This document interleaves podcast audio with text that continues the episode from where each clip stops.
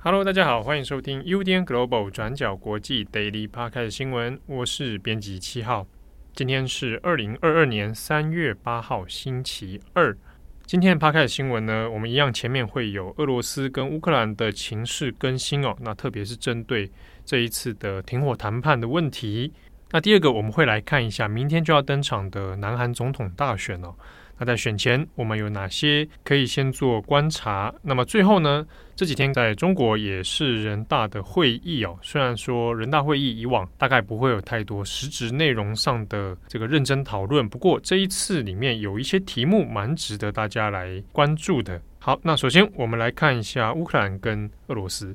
那现在乌克兰的战事呢，进展到现在已经快要两周了哦。那目前的战况基本上它还是处于一个胶着的状态。不过我们也可以看到，在港口城市，就是东南方的马利坡，那现在呢，它的食物和水有传出是供应不足的问题哦。另外是呢，现在俄罗斯跟乌克兰也有在进展新一轮的停火谈判。那这个停火谈判是在白俄罗斯这边展开哦。不过，这一个会议就结果来讲，当然跟前面的谈判一样哦，都是不了了之哦，没有什么具体的进展。但是呢，我们这边来看一下俄罗斯所单方面开出来的停火条件哦。那基本上就内容而言呢，对于乌克兰是难以接受的。比如说，俄罗斯所开出的条件里面，第一个，乌克兰必须停止所有的军事行动，就换句话说，你要。停火，你自己也要先去武装化，完全暂停你的这个武军事行动。另外是呢，你要把你的乌克兰国家的中立地位必须写入在新的宪法里。好，那这个所谓中立地位，就是说你不会加入欧盟，好，你不会加入北约，好，你要把它入宪变成宪法等级哦。另外是呢，也要要求说必须承认克里米亚就是俄国的领土，同时也要承认。乌克兰东部的这个分离主义的两个地区哦，必须是主权独立的地区。那就这个种种的条件来看，其实这个所谓的停火条件呢，那也等同于是让乌克兰先行放弃抵抗啊，那直接投降的方式，那就停火了。好，那当然，所以就乌克兰来说是没有办法来接受哦。那至于我们之前有提到人道走廊的问题。那本来先前乌克兰跟俄罗斯双方都有同意要开设人道走廊，那结果呢？这一个因为先让人道走廊的平民能够撤离，所以先停火这样的一个前提呢，那俄罗斯方面并没有完全的遵守哦，还是有发生炮击的事件。好了，所以现阶段来看，人道走廊其实还并没有完全的正式来运作。乌克兰跟俄罗斯双方都还是有彼此互控，说：“哎，你们在人道走廊这边开火。”那俄罗斯就指控乌克兰以平民作为肉盾哦，有这样的说法。好，那针对人道走廊的设置呢，在停火谈判当中也有在特别提到。好，但是俄罗斯方面同意设置人道走廊，但是他说呢，这个人道走廊它的终点线，你从乌克兰撤出来之后，你要撤到哪边？俄罗斯方面提出的条件是可以设置人道走廊，但它的终点必须让民众逃到白俄罗斯或者。俄罗斯的境内，那换句话说，从乌克兰撤出，然后撤到俄罗斯的领土里面了。那这样还算是对乌克兰民众来说是算是人道走廊吗？所以呢，在这些谈判其实都没有得到很多共识啊。那也就像先前一样，就不了了之了。那其实在这几次的停火谈判里面，那双方的猜疑、猜忌，以及呃彼此认为说根本就没有所谓的停火的诚意哦。好，所以现在也处于一个在外交上面停滞的状态。那么下一波呢，会在三月十号。那这个会比较值得大家留意哦，因为这一个会谈是包含除了俄罗斯跟乌克兰之外，还有土耳其的加入哦。那这个是以外交部长、外长的身份来做的三方会谈。好，那有这个土耳其的加入，可能在一定程度上是在外交方面做一些缓冲哦。不过具体的成效如何？那还有待观察。那与此同时呢，在国际的制裁方面，那陆陆续续其实有很多的跨国企业啊，那都有在加入。那我们先前也提到了，像是 Apple 或者 Visa、Mastercard 等等。那现在在民间的舆论里面，其实也有很多人讨论啊。那除了这些呃企业之外，比如说跨国的素食业者要不要也跟进呢？比如说麦当劳、肯德基、可口可乐、啊汉堡王、星巴克等等哦。那这几家其实这几天都有被点名到。不过呢，我们前面提到的这几家大厂哦，那目前都还照常在俄罗斯境内营运，并没有说要做抵制或者退出哦。那反倒是呢，在成衣业者上面，比如说 H&M，那先前就已经有说它会暂停在俄罗斯的贩售哦。那还有包含 IKEA，那相关的随之而来的这些舆论呢，检讨啊，好，或者是施压这一些，比如说麦当劳啊，好，那的这个声音其实有越来越多。那陆续在欧美的民间媒体里面，其实都也都有在讨论，希望这些厂商能够配合，然后来抵制哦。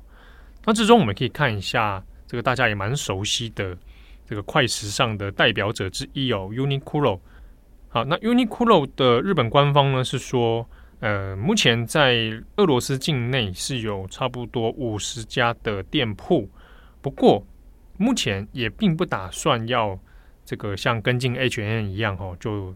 暂停在俄罗斯的销售哦。目前 Uniqlo 是决定继续来销售的，所说的理由是呢，因为衣服是一种。生活必需品，啊，这是 Uniqlo 官方的说法，这是他们的会长啊刘景正，那在面对日本媒体的访问的时候呢，所说的。那另一方面，Uniqlo 自己是有在做一些捐助哦，捐助给乌克兰。那他捐了，除了现金之外呢，也包含了这个相关的衣服啊，好，然后布料啊、资源啊等等哦。那 Uniqlo 的这个刘景正呢，他自己也强调一件事情，是他绝对并没有哦。支持战争这件事情，战争是绝对不可以的。所以呢，他还是以 Uniqlo 公司的名义来捐助乌克兰。不过，对于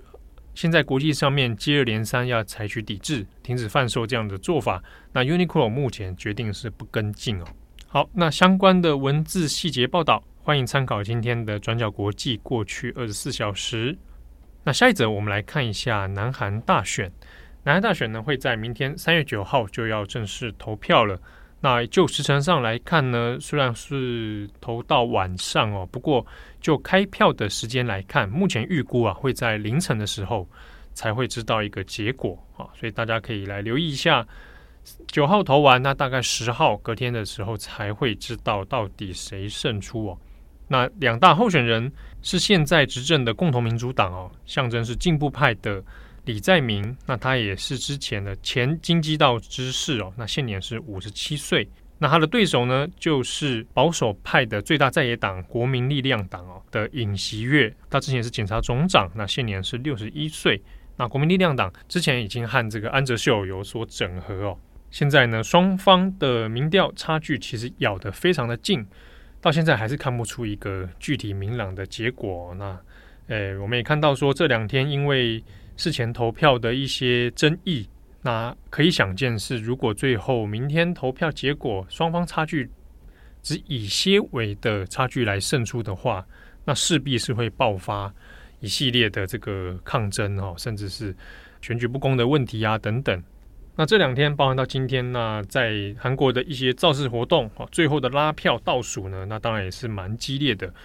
好，那另外是因为刚好今天三月八号是国际妇女节。性别问题其实一直到今天，那仍然是选战当中一个战场之一哦。比如说现在执政的文在寅，那他也有针对国际妇女节，那在上午的时候呢，发表了一系列谈话，那主要针对说，南韩现在其实常常被人诟病的性别问题啊，不管是先前有看到很多各种的性丑闻、性侵害事件等等，或者长期以来的性别不平等的结构。好，那文在寅说那。南韩未来当然是要做不断的改善了，但是呢，这个看在过去很多共同民主党的支持者眼里，会觉得说啊，其实执政以来一直都没有一个很具体的改善方向，看起来是并没有好转，而且不仅如此，过去会认为是相对应该是进步派的共同民主党，反而内部出现了一大堆性别问题哦，那这也是为什么说这一次的选举当中。呃，有很多的投票意向其实显得很不明朗的原因，可能大家想象中，诶，可能年轻世代，哦，那他会比较相对支持进步派，结果呢，在这一次里面反而出现了很多犹疑不定的状况，那甚至女性选民难以支持说啊，现在的这个共同民主党可是呢，又害怕说，如果我不投给不含泪投票共同民主党的话，那会导致更保守派系的国民力量党就顺利取得执政了。那我们看到国民力量这边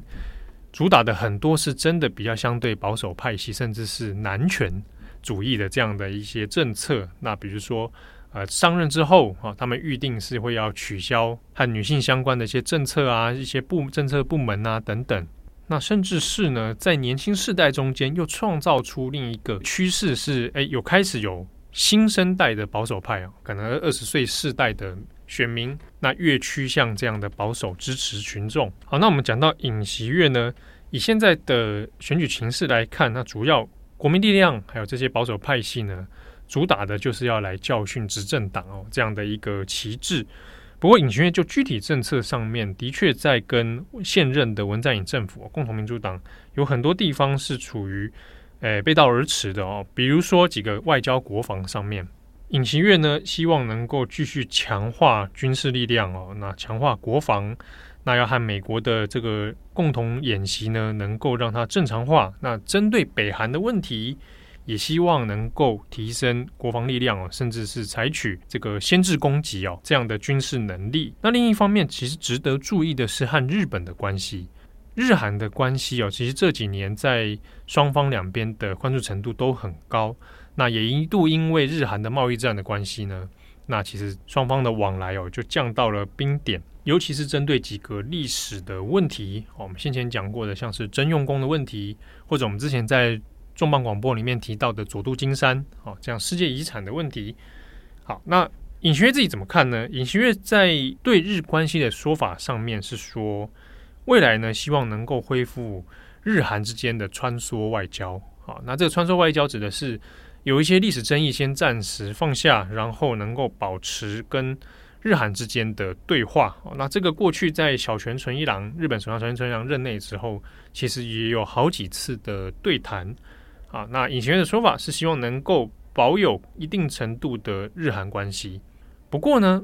说是这样说，这个是不是确认说，假设尹锡悦保守派系上任之后，就真的不会跟日本之间再发生冲突哦？事实上，要说起来也是蛮难讲的。像是过去的朴槿惠，本来也被预估是，诶，应该会在呃日韩关系上面、东亚的局势上面是相对比较平稳的。但到了后期，似乎也不是这样。好，那针对这个一系列的问题呢，倒是文在寅他在今天的早上的谈话里面，倒有讲到说，无论是哪一个人当选哦，那希望因为会是在今年五月的时候政权交接嘛，那因应现在乌克兰、俄罗斯的局势其实瞬息万变，也不晓得到今年五月之后整个局势会如何的变化。那考虑到美国、日本。东北亚的安区安全问题等等，那希望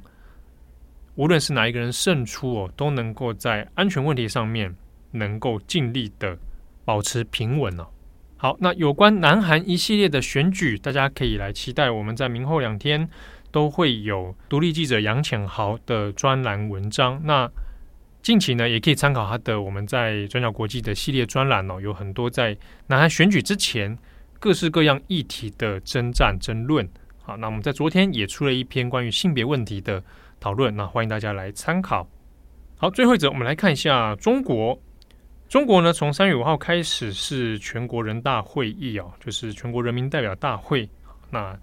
哎，每次遇到人大会议的时候呢，大概就是全国各地来的人大代表会提案哈。这些提案当中，有的可能会是一个新的政策风向，那有的可能也就是。在两会期间提过就算了哦，那可能就会云淡风轻。那有的就会在，比如说中国的社群媒体上面，微博啊、微信上成为一些讨论话题。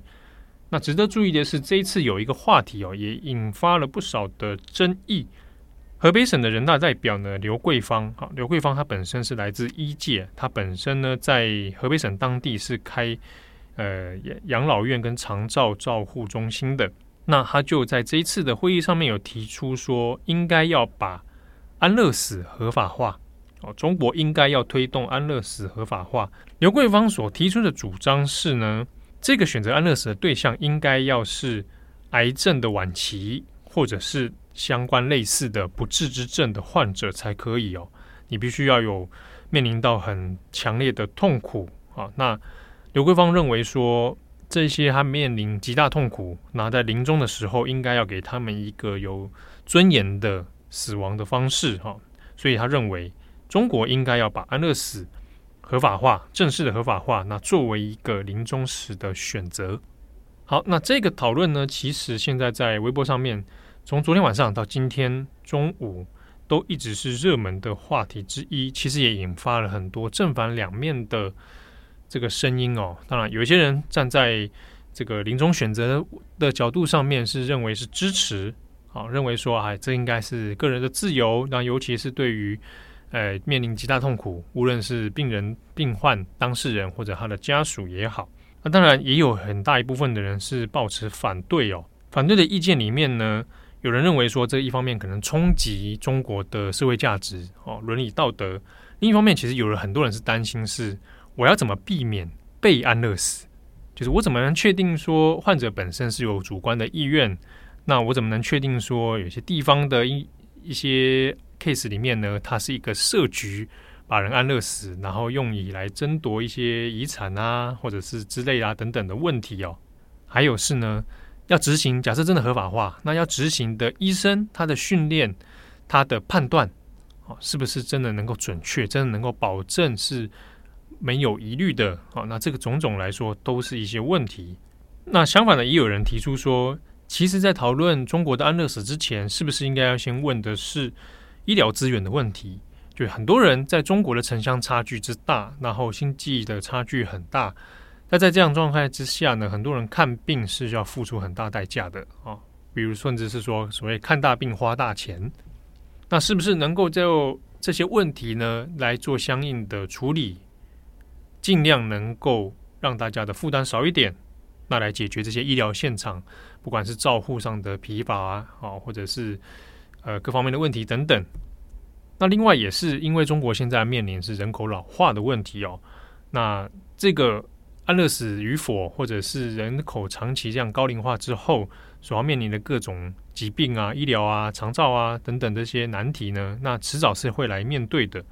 那一方面，中国呢官方不断的鼓励大家要来生育，两胎、三胎，好，那鼓励大家来生育，可是呢，普遍看起来现在生育率仍然是往下掉的。那另一方面又在讨论安乐死的问题，那就中国官方的立场来看，似乎是一个有点彼此略感矛盾的一个问题哦。好，所以现阶段来讲，呃，人大这样的提案到底后续会怎么样，其实也还不晓得。那就微博或者微信上的讨论来说，它讨论的程度还算蛮热烈的，也并没有变成这个禁忌的话题哦。那另一个也有被大家热烈讨论的人大提案呢，是。有人建议是夫妻共同财产知情权，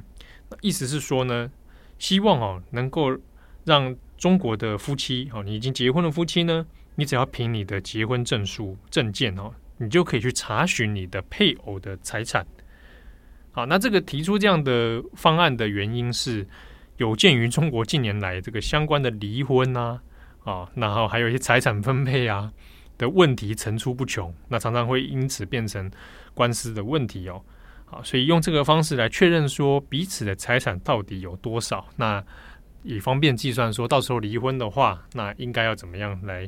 正确的分配财产？那当然这个一样也有引发很多讨论啊，比如说有人认为说，难道配偶就有权知知道或者有权自己去查询你的另一半的财产吗？